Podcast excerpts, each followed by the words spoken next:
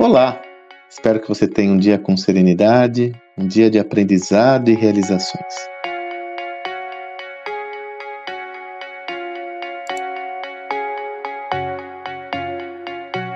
Quando eu estou fazendo, gravando esse áudio, foi na mesma semana em que eu fiz um post na minha newsletter semanal, onde eu explicava a estratégia do Flávio Augusto da Silva, meu querido amigo Flávio, é, à frente do Orlando City Soccer, ele era o proprietário do, do Orlando City Soccer e quando ele vendeu o negócio, foi um exemplo claro de uma estratégia do empreendedor que preferiu focar toda a sua ação no aumento do valuation do seu ativo em detrimento da distribuição de dividendos. Se você tiver interesse, eu fiz esse post no dia 17 de maio, é só você buscar o meu áudio, que vai estar lá inclusive o texto da descrição desse conteúdo, falando a diferença dessas duas estratégias. Pois bem, eu aproveitei a oportunidade e também fiz um post nas minhas redes sociais, sobretudo no meu Instagram. E foi curioso que eu recebi algumas mensagens que traziam uma outra dimensão que eu não estava evidenciando no meu texto. No texto eu só usava o caso do Orlando City e também citava o caso da Amazon para falar justamente sobre que hoje é possível você adotar uma estratégia de valorização do ativo em detrimento da distribuição de dividendos no curto prazo.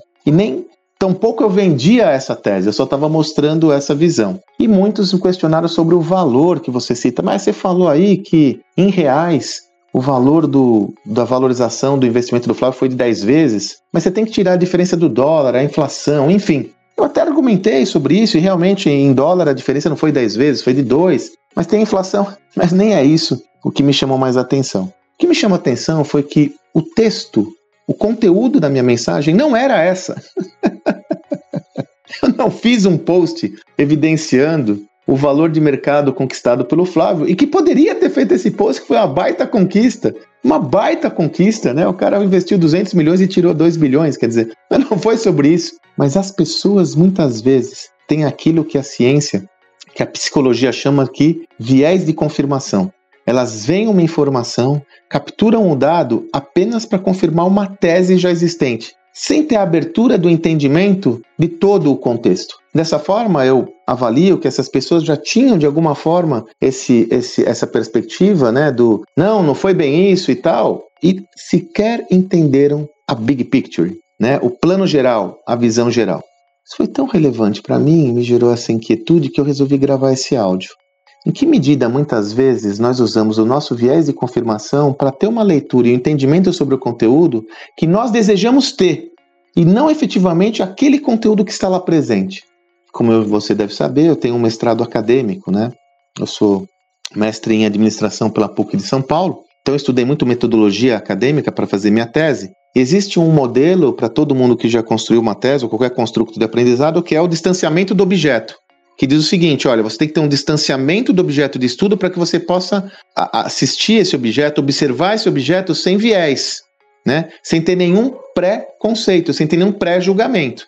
Eu aprendi a fazer isso. Por isso que eu sempre digo, né? Conhecimento para mim é, é, não tem inclinação política, ideológica. Eu sou totalmente agnóstico, porque eu tenho que olhar de fora para ter um entendimento daquilo como ele é muitas vezes os nossos viés e talvez até os nossos desejos de entendimento é muito mais confortável eu olhar algo com uma lente que eu desejo do que algo como ele é. Isso aconteceu muito na pandemia, né, com um olhar específico sobre determinados números, né? Pessoas torturam os números para mostrar aquilo que elas desejam que pareça aquele número em detrimento da verdade, mas aparece também no nosso dia a dia. E muitas vezes nós temos o hábito de olhar o outro, julgar o outro e não refletirmos sobre como isso acontece conosco. Quando você recebe um reporte da sua empresa, quando você recebe um relatório de vendas da sua empresa, quando você recebe um relatório de dados de tendências do seu negócio, quando você recebe uma pesquisa de satisfação do cliente, em que medida você está olhando aquilo com isenção ou está utilizando todo o seu repertório anterior para extrair a interpretação que você deseja e não aquela que é. É claro que existem sempre outras pautas, nesse caso mesmo que eu citei, eu percebo que ali eu estou afastado desse mundo aí do digital, então percebo que ali tem uma, Deve ter alguma pauta oculta que eu ainda não consegui entender e não tenho nenhum interesse em ter esse entendimento. Mas também existe esta, esta padrão que é o tal do viés de confirmação. Dessa forma, para que você aprenda com legitimidade, com isenção, para que você aprenda com liberdade, faça o afastamento do objeto. Deixe os seus, os seus julgamentos em suspenso e estude aquele material com toda isenção possível você vai ver que o seu processo de aprendizado vai ser muito mais pleno e você não vai correr o risco de só entender o mundo com a sua própria lupa. Você vai entender o mundo da forma que ele é, de uma forma muito mais livre e desprendida de pressupostos. Faça isso. Espero que você tenha um excelente dia e até amanhã.